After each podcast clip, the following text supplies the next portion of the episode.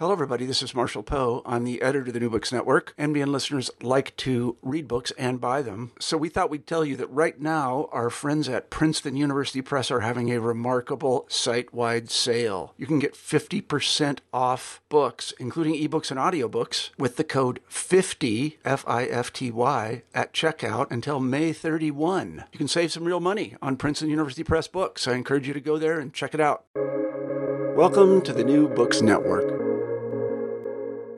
Hello, and welcome to New Books in History. I'm your host, Ryan Shelton, and today I'm speaking to Andrew Pettegree and Arthur der Weduwen, author of The Bookshop of the World Making and Trading Books in the Dutch Golden Age, published in 2019 by Yale University Press. Andrew Pettegree is professor of modern history at the University of St. Andrews and director of the Universal Short Title Catalog. Welcome, Andrew. Uh, good afternoon, and very happy to be here. Uh, well, I'm so glad you're here. And, and Arthur der Weduwen is a British Academy postdoctoral research fellow at the University of St. Andrews and deputy director of the Universal Short Title Catalog. Welcome, Arthur. Hi, Ryan, and uh, delighted to be here. Thank you. Well, uh, Andrew and Arthur, congratulations on this wonderful new book. Welcome to the show. I'm very excited to get into this with you. But first, I'd love to hear just a little bit about yourselves. So, Andrew, can we start with you? Well, yes, I've been now at the University of uh, St Andrews for a long time. I did my uh, education in, in Oxford and then spent two years in Hamburg and then two years in Cambridge before I came up here and have been here ever since. I'd say my career fit, uh, falls into two neat halves. I started life as a Reformation historian, and then uh, in in mid career, uh, which corresponded pretty much to the birth of my children, uh, not coincidentally, I switched focus to the history of communication, and that's generated several books: uh, Reformation and the Culture of Persuasion, book in the Renaissance. Uh, the Invention of News, which is just about to come out in Russian, I understand, and then Brand Luther on print and the making of the Reformation. And that was an opportunity, if you like, to bring the two halves of my academic life back together. Um, I've accumulated over the time quite a lot of uh, graduate students, and uh, about 10 years ago, Arthur uh, Hove view, making it clear that he was shopping for someone to work with.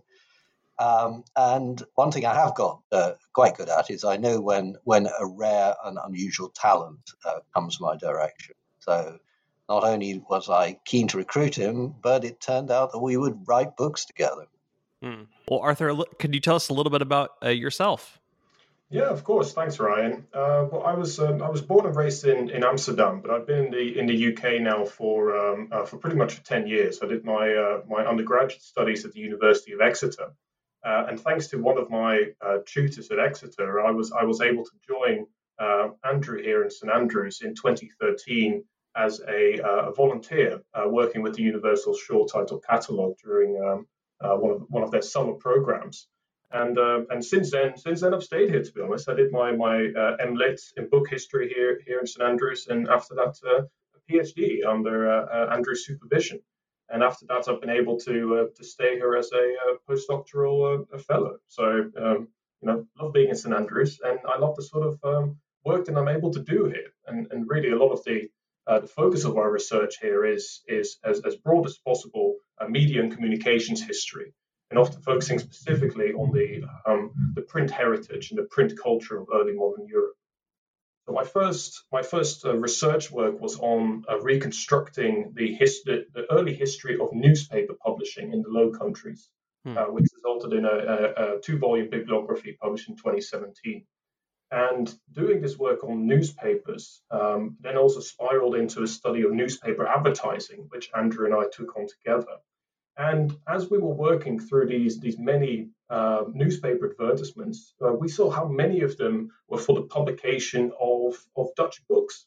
And really, this was one of the angles in which we decided together to say, you know what, let's do something about um, Dutch book culture in this wonderful period, the Dutch Golden Age, long 17th century, um, as a study. So, um, yeah, that's that's us here now today, I think. Well, it's so fascinating, and those interests certainly all uh, culminate into this excellent project by Yale University Press, the bookshop of the world. Now, I, I wonder to get into this, uh, the book a little, um, uh, maybe to give us some context. Uh, what is the Dutch Golden Age um, that this book covers, and, and why study the book trade during this period in, in Dutch history? Well, I'd, I'd come to this uh, partly because I'd already done a little bit of work on, on, on the Dutch Revolt uh, earlier in my career. And so I left uh, the, the Netherlands as a, a, at the end of the 16th century as, as really a shattered wreck of a country struggling to survive in an, uh, in an eternal war against uh, Europe's greatest military power, Spain. Yet within 50 years, by the middle of the 17th century, not uh, even before they'd made peace with Spain, the Dutch had become a world power and were well on their way to dominating the European uh, trade. And they were certainly already by this point the center of the European book trade. Mm-hmm. Now, that was really a huge deal. You have to understand that since the invention of printing in the middle of the 15th century, the shape of the book world had been pretty fixed. There were three superpowers uh, Germany, uh, France, and Italy, and the rest was just a, a supporting periphery.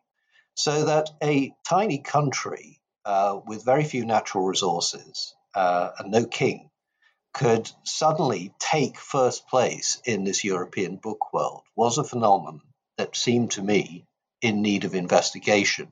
Mm-hmm. And of course, with the Universal Short Title Catalogue, this catalogue of all the books printed in the first age of print that we created in St Andrews, we had a lot of the raw materials to do this.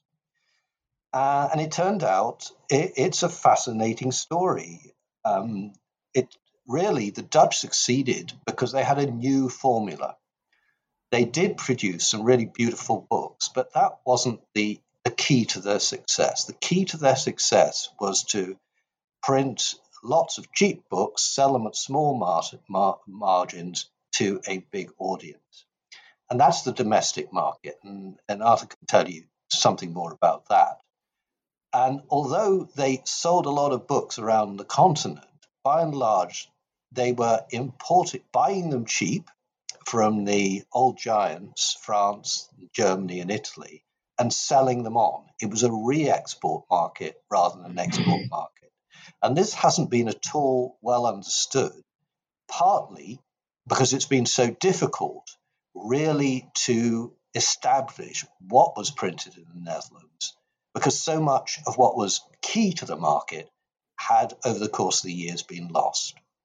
And really, to if I, if I may add on to this, really, you know, one of the, the key parts of this, of why this story has never before been told in this fashion, um, is also that the, the fascination of scholars with the Dutch Golden Age, this period in which really the Netherlands is, is punching above its weight, as you can say.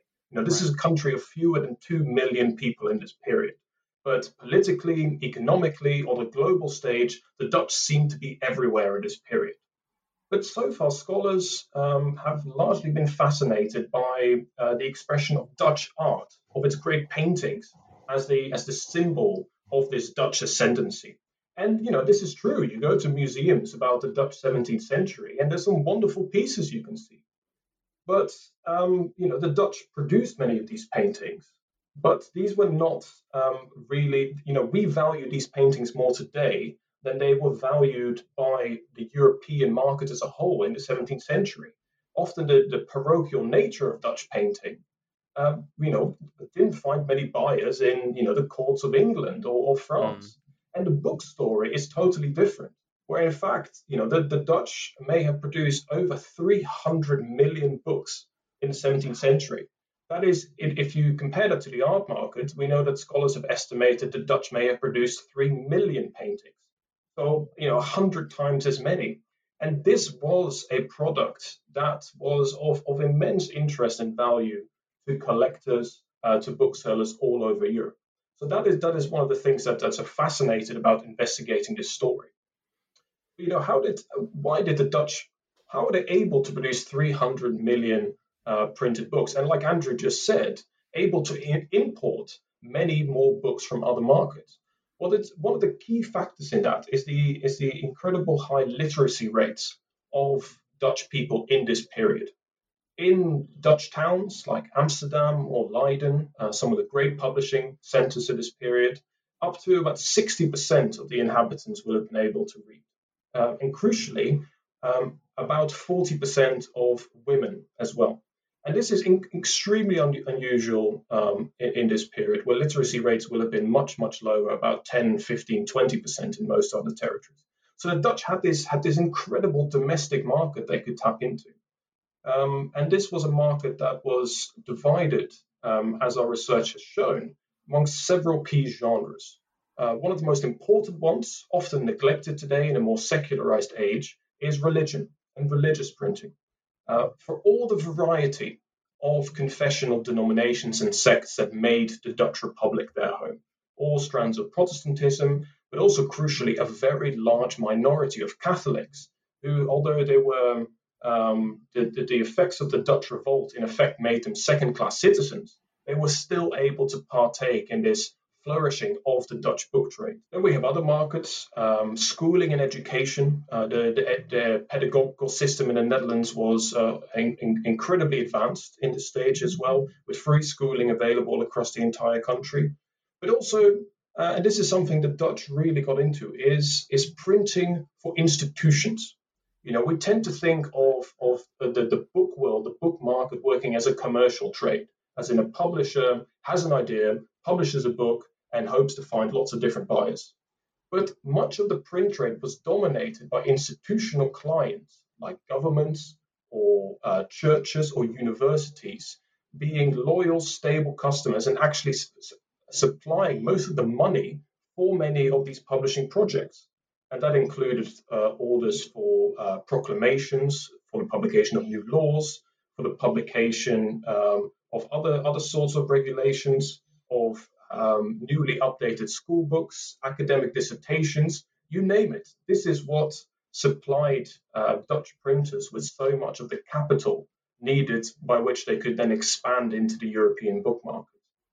It's so interesting, and and as the Dutch really started to transform the the economics and the market of Dutch printing, you you highlight a couple of key families and, and figures who really innovated um, the, the economics of of bookmaking. So so could you talk a little bit about the is it the Elsevier and the Blaeu and and um, Cornelius Claesz and, and what was their role in transforming um, this market? Uh, because certainly uh, uh, talk about those some some fantastic uh, uh, names there, and, and and and all these families you've just mentioned also highlight something very important about the Dutch book trade, and, and that is the difference between um, the, the actual reality on the ground and reputation and image. And this is something that you know the Elseviers are all about. Uh, the Elseviers were a, a family of, of, printers that started in Leiden and were later active in, in, in, lots of other Dutch cities as well. And it started with this sort of down down on his luck bookseller, uh, exiled from the southern Netherlands, who sets up shop and starts supplying books to Leiden's uh, professors, newly established universities. Good captive market. And the Elseviers started to develop this publishing program, and they like to present themselves as the, the greatest scholarly publishers of the age. They're very famous uh, for publishing Galileo, for example, and they were later also able to publish uh, René Descartes. And this is what their fame um, together with uh, with producing very small, elegant, uh, new typefaces, which they were able to use to produce these sort of collectible series of topographical descriptions of all the countries of the world, which they called their, their Republica series. Now, you know, if you were a fashionable gentleman in the 17th century, you had to have your little traveling coffer with your 41 volumes of the Elsevier Republics. You know, that is what defines you as an as an elegant uh, individual.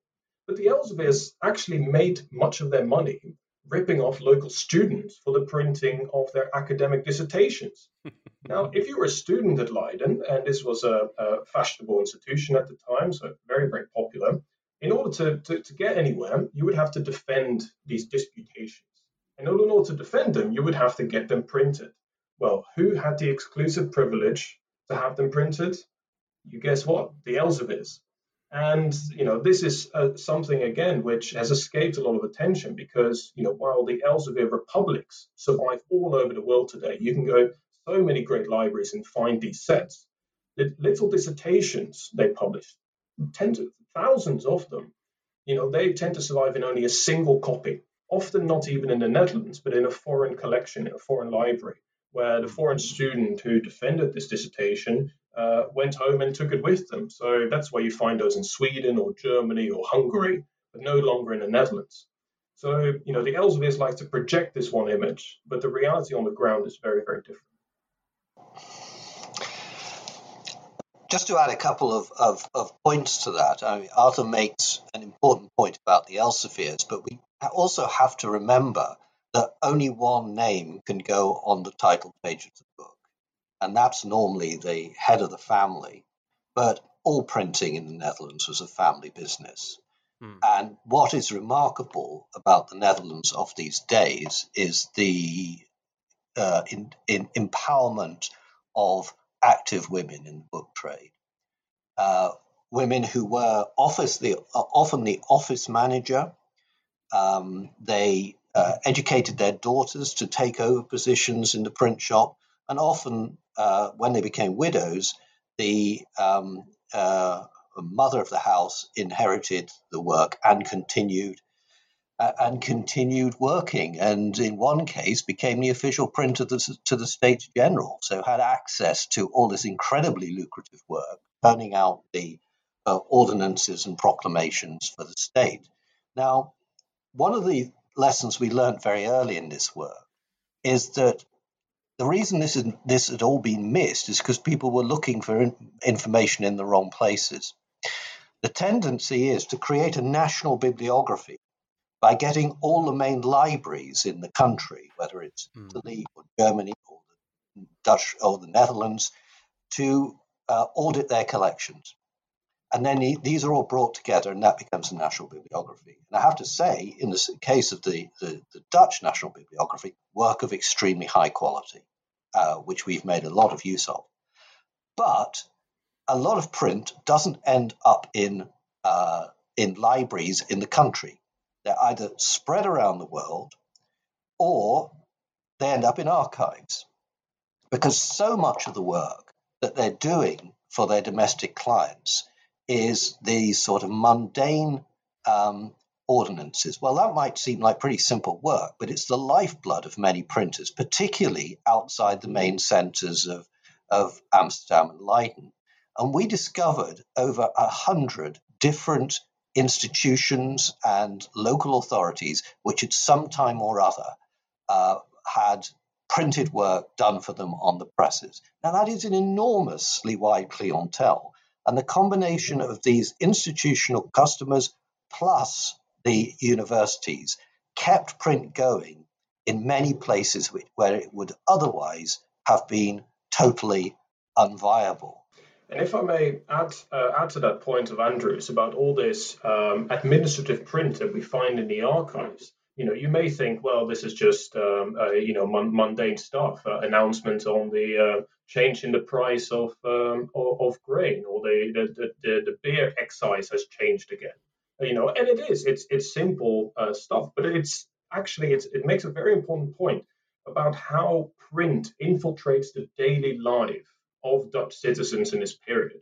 Because even if you were not a book collector, even if you didn't have a university education or become a minister or a lawyer, you know, if you were walking through a Dutch town this period, the town would be plastered with posters, uh, with, with placards, with little forms and handbills that would discuss these laws. That would also have things like uh, announcements of forthcoming sales or auctions you could go to. You know, this was this was the sort of material that actually governed people's lives if, if you were a, a, a, dealer in, in cattle, or if you sold chickens in the local market, and the magistrates of Haarlem or Utrecht had changed the chicken selling law again, and you didn't know about this, you know this was serious. This was serious stuff. This could ruin your livelihood.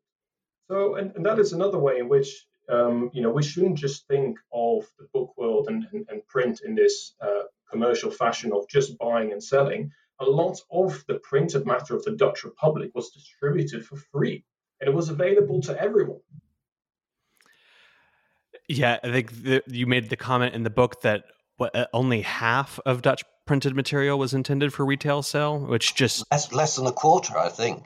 Less than wow. a quarter. Yeah, um, it's just fascinating. Yeah, some of it was distributed by subscription, like newspapers, but well over half was given a, given away for free. Amazing. Well, during the early part of the century, there's this tangled web of, of religion, politics, economics that um, these controversies, uh, like the the Remonstrance in the Synod of Dort, for one example, they, they really ignite the print economy.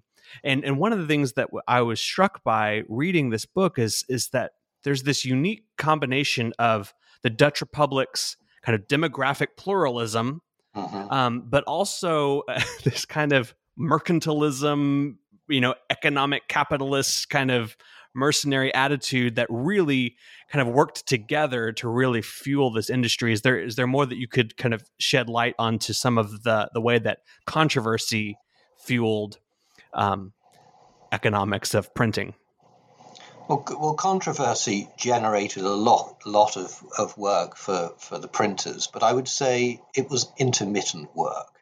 It, it booms during the time of the Remonstrant controversy in the in the Synod of Dort, but the bread and butter of uh, religious printing is actually uncontroversial works which have a sort of cross confessional appeal. Editions of the New Testament, uh, catechisms, devotional works, um, works for the piety of the family.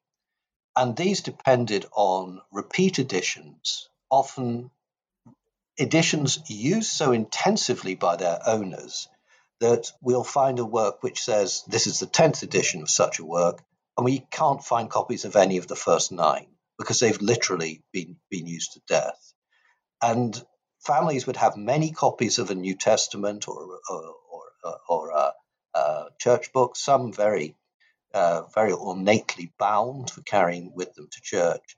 Um, so you were really dependent on selling you know, many copies of similar books to the same families, and then a new family unit would be created, and they would buy their, their own books. So it, it's these staple markets which I think are, are the most important. And the controversies, uh, when they are found, seem actually to be most uh, most pungent within within faiths. Um, one of the uh, important piece of work that we've we've been able to see done is one of one of our students is working on the provision of uh, literature for, for Catholics in the Dutch Republic. Fascinating and groundbreaking work. Um, but what she's found is that in terms of censorship, um, these Catholic works had more to fear from their own Catholic authorities wow. than they did from the Protestants. So, you know, it's, it's a very tortured and, and mixed up religious uh, environment. But that, of course, creates plenty of space for printing. No, and it, it, it, should be said too that you know the, Dutch Republic is often seen as this as this highly tolerant society for its time, but um, I would say that it's more out of necessity than anything, and it's more about condoning than, than actively celebrating diversity.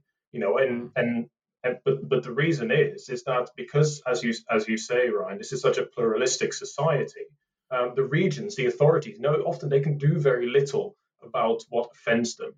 You know, there's so many cases in which the reformed uh, ministers of the church, of the synods, um, you know, knock on the door of the, the pensionary in, in The Hague and say, have you seen this latest uh, Socinian tract, uh, you know, which denies the validity of the of the Holy Trinity? You must do something about it. And this is wonderful exchange at one point at the end of the century by uh, uh, Gaspar the Grand Pensionary, where he says, you know, I understand that you're upset, um, but we often find that if you just let these things lie. And if you don't bother and you don't make a fuss about it, they eventually die down. And you know there will be less trouble that way. And that is that's exactly what's happening because, like Andrew says, you know the, the printers and publishers are catering for very specific markets and specific audiences. They are not necessarily they're only interested in generating controversy if they can make money out of it. Um, and even then, you know, they exploit the situation and to go back to these Socinians, um, who, who, really made the Dutch Republic their home in the second half of the 17th century, the Dutch publishers knew that these Socinian uh, authors had nowhere else to go. So when they came to say, "Will you publish our, our great theological um, works and manifestations?" they said, "Oh yeah, sure, but it will cost you." You know, so they were also able to play this on both sides. And of course, they use you know witty false imprints to hide their identities. But in most of these cases, people kn- knew who was behind it, and it was only in a case of um, you know the works of Spinoza, for example, which were so um, you know everyone everyone hated them. uh, there, there, wasn't a, a safe market for those. So only then do you see printers really trying to hide their identity. But there were multiple layers of trying to disguise yourself in this way that they were all very familiar. One of the, the best sources for some of this material was the was, was the auction catalogues, and we really made an awful lot of use of those. Um, book auctioning was really uh, very largely an invention of the Dutch, certainly in terms of having a printed catalogue for each of the auctions. And we made a pretty, pretty uh, full survey of them, and we, we reckon there was something like 4,000 auctions held during the 17th century. And it was a win win for everybody. The booksellers got money by taking a, a fee for selling the books. Um, this was a cash market, whereas most of the book market is uh, a, a, a, credit and debt market, which meant that the families of the, the, the deceased were able to receive a substantial sum. It's also the case that books held their value well. So a, a, a, lawyer or a minister or a doctor could collect books, securing the knowledge that he would have use for the books, but then his family would have a decent son to live in after. So it was a it was a form of uh, pension planning, if you like. So we took all this data, and I think we transcribed the best part of um, half a million items from it, and then compared all this data with the data we have of surviving books. And so this is where we got a lot of these lost books from that uh, are so fascinating to us. And it was able to show us the sort of books which no longer survive in libraries. Because in a perverse sort of way, li- the survival in libraries is almost an inverse indicator of contemporary importance. That books often survive because they aren't much used. They snooze away on their shelves for four centuries. And often, if you, we did a lot of this work, you go into the library, you find that you feel like you're the first person to open this book for 200 years. But the ones which are heavily used, of course, don't live to tell the tale. And so we had to try and uh, understand that relationship. The other fun thing um, about these auction catalogs, and they come back to the um, the commercial aspect of this, and Arthur's done a good deal of work on this, is that these prohibitive books were often auction- sold in a separate category in the auction catalogs, libri prohibiti, so advertising their presence. So there wasn't that much subterfuge. There's a there's a central character who kind of serves as a, as a um, as a structural device in the story that you tell, and, and that's the famous painter Rembrandt. Um, I, I'm curious, how did his you know his artistic genius uh, serve in, in some ways as a foil to the Dutch printing industry? Uh, so you know, you talk about how the market for paintings w- compared with, say, the market for for wood prints and engravings is quite different, and and, and some of um, Rembrandt's own economics seem to play that out. But what does that tell us more broadly about the uh, the Dutch Golden Age of printing? Well, Ryan, I'll confess this for the first time ever on air, so you've got a real scoop here. The idea was that the book should be called Trading Books in the Age of Rembrandt. Uh-huh. So that's why you got Rembrandt at the beginning and Rembrandt at the end. And then they canned Rembrandt uh, on the, the well, there are two good grounds for this. One is it was a Rembrandt anniversary, and it mm. would risk being reviewed as just one of a large group of, of art books. Um, but the other rather unworthy one was that they weren't sure that you know everyone would understand the importance of the name. So one way or another, Rembrandt got uh, got uh, canned, but not until the book had been written. Hmm. It's a bit of a pity because actually he does um, he does form quite an important part of the story in the sense that his tortured relationship with um, all the different faiths and the importance of patronage and who wins the el- elections and whether you have to repay your do- debts or not. Um, mm-hmm. Rembrandt is axiomatic for that story. But he also plays an important part because he has such a small library, and you wonder how it can possibly be. Um, but also because we found this wonderful example of the announcement of the um, auction of his uh, uh, of his possessions after he'd become bankrupt. A very good example of a single surviving copy of a really important piece of print. Hmm. And in this in his lifetime, this would just have reinforced his humiliation. Anywhere he went to have a quiet drink, to drown his sor- sorrows, there would be a picture of there would be this poster with all his uh, goods to be auctioned sitting there. There's no escaping for it. Wow. It was just seemed to be such a good symbol of this very complicated world we were studying. Yeah. International copyright wasn't something that was very easily enforced in, in the 17th century.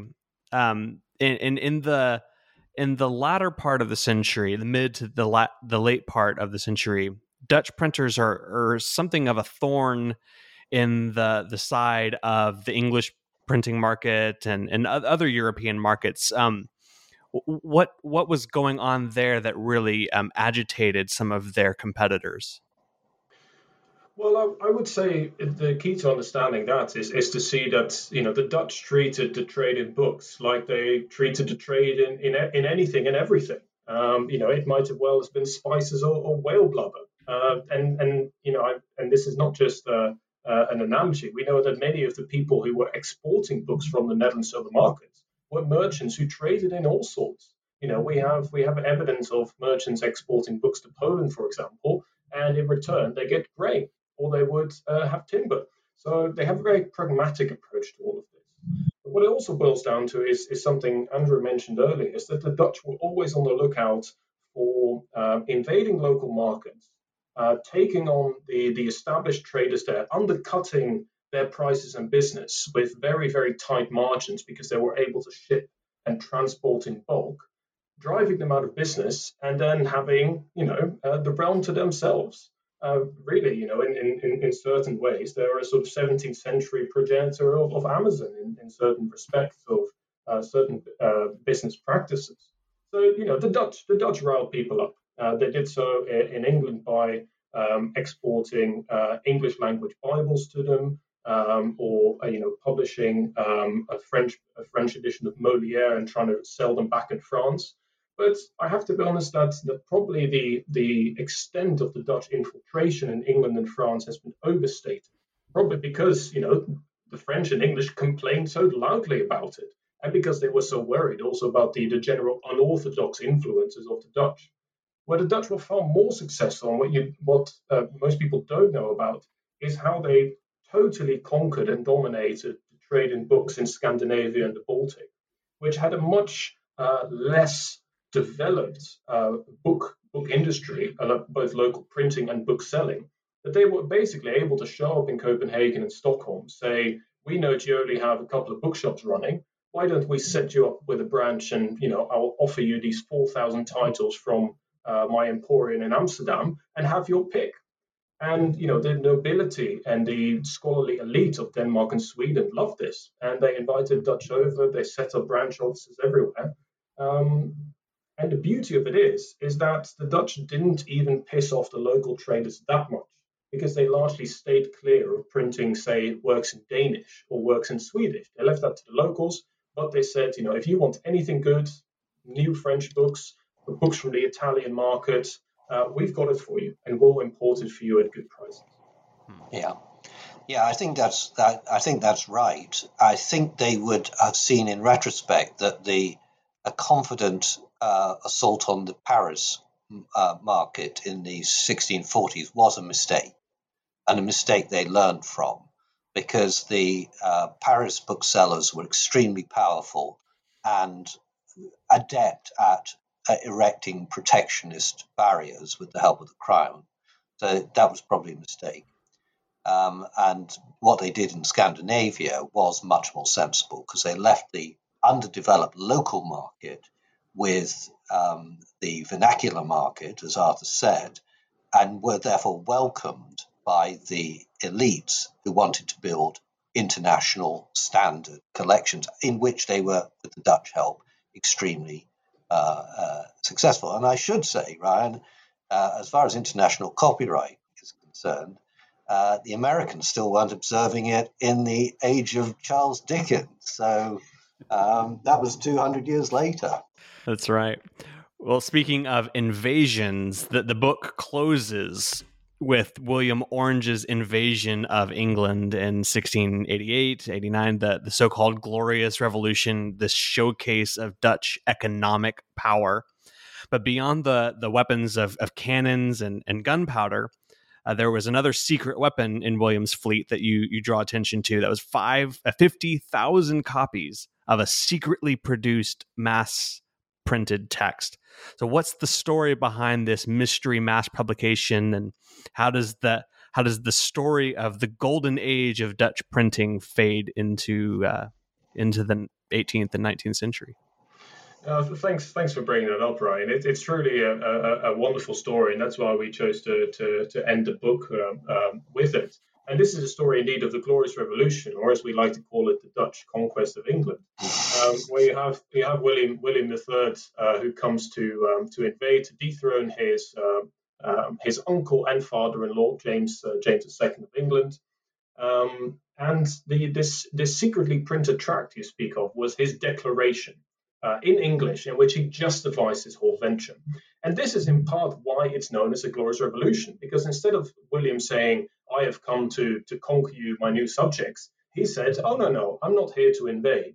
I've been invited over by the, the, good, uh, the good nobles and, and bishops of England, and I've come to save you. I've come to liberate you. So it's a beautiful piece of, of, of rhetoric uh, that was uh, dispatched all over England. It was also smuggled in, in boats before the invasion, so it could be you know, published as soon as news of William's landing was made. It was read out at market squares uh, and really brandished as the symbol of the entire invasion that ensured that William was indeed successful in this whole venture. And when it came to his, his coronation the next year in 1689, together with his, his wife Mary, this was later held up by the House of Commons uh, to say, you know, we have your declaration, William. We know what you promised. And you promised that actually Parliament would reign supreme rather than uh, the King and Queen. So it's also, you know, it's we like this because it's a relatively humble publication. It's just a small pamphlet, like the Dutch, like so many of the other pamphlets the Dutch publish. But it's also a document with profound implications for the future of uh, British and ultimately also Western democracy. A document that is later also held up by uh, the founding fathers uh, in, in America. It's also very important because it sort of makes our point that small works are not to be I- I- ignored. I mean, the French have a wonderful French word for this. They're often described as non-livres, that is, not books. And there have been bibliographies which say anything shorter than 40, um, 40 pages is not included here. Well, you know, a lot of the mightiest writing, if you think of uh, Luther's 95 Theses, are actually very short and succinct and often the most impactful. And that's also a story we tell. As for the end of the Dutch Golden Age, um, that's very contested, but it certainly doesn't end as far as printing is concerned.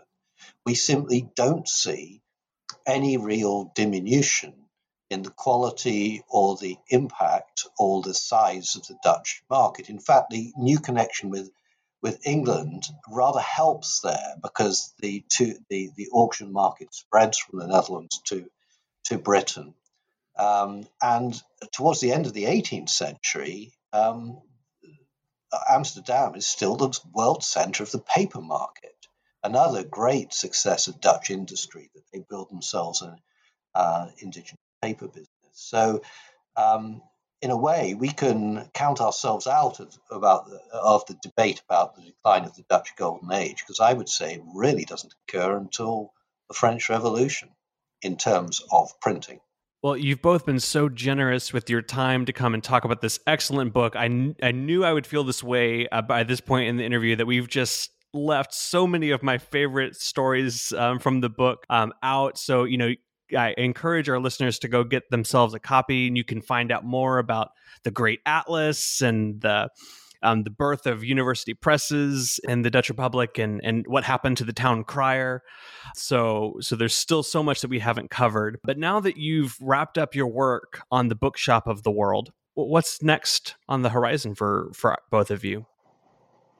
Well, there's there's one more um, there's one more common venture which is uh, just uh, going through production now and will be published in October um, and that's a book on the history of book collecting from the ancient library of Alexandria to Google. So covers a bit of a range, and it's called The Library of Fragile History. Um, and it makes the point in the title that these cycles of creation and dissipation and destruction and re- regathering are not a crisis of the digital age, which we're living through today, but a, a, a a continuous cycle hmm. of building and loss. And really, the, the main message is that no, no um, generation really wants to be stuck with the taste of its uh, fathers and grandfathers. Yes, and this is something that's in some in, in, in a part also inspired by this work on, on the bookshop of the world on the Netherlands, because we we saw in a in the in the course of research this so many beautiful libraries being being assembled by professors, by statesmen, by doctors, but yet all of them, you know, most dispersed, broken up, sold on by the heirs. And that really, you know, makes this point about the that the dispersal and the fragility of book collections is actual a, a natural uh, and often a good part too, because people make anew, because that is, you know, libraries ultimately will die if, if people are no longer interested in in the books that, that are in them. So, you know, that's a, that's a, a fundamental part of this story. And the other one is the importance of personal collections, of private collecting. You know, the his, history of library um, is uh, has been written many times, but it tends to be written from the perspective of great institutions you know, the 10 libraries you must see before you die with beautiful pictures. And they are, they're wonderful, wonderful places. But, you know, those are the outliers. Those are the, the, the rarities that have somehow survived. And very often, of course, um, not survived in one um, sort of straight line. But there's a, there's a, a real discrepancy between the building you often see and, and the actual books that are kept inside. And so exploring those paradoxes and ironies in library history is really the point of, of the Library of Fragile History. Hmm. And Ryan, if you can, if you can contain yourself, once you've enjoyed that, if as long as you're prepared to wait a couple of years, you can have a, a brilliant book from Arthur on the Dutch invasion of England, uh-huh. which he's currently working on. So you'll have the full story. Well, I, I can't wait. In fact, um, this is the first time I've ever been able to announce um, to our listeners that I'm so excited about this next book on, on, the library, A Fragile History, that we've already booked you for uh, for an interview. So, so whatever podcast or, or app or, or, website that you're using to listen to this episode, just go ahead and subscribe, and then uh, just come back and, and um, we'll have Andrew and Arthur back to talk about that project um, in a few months. I hope. So, this has been a conversation with Andrew Pettegree and Arthur der Weduwen, authors of The Bookshop of the World Making and Trading Books in the Dutch Golden Age. You can go get your copy now from Yale University Press. Arthur and Andrew, thank you so much for being here. My pleasure. Pleasure, Ryan. Thank you. And thanks to our listeners for tuning in to this episode of the New Books Network. You can visit newbooksnetwork.com where you can browse our catalog of over 10,000 author interviews in whatever discipline your heart desires. I hope you've enjoyed this episode. Share it with a friend. And that's it for now. I hope you have a great day.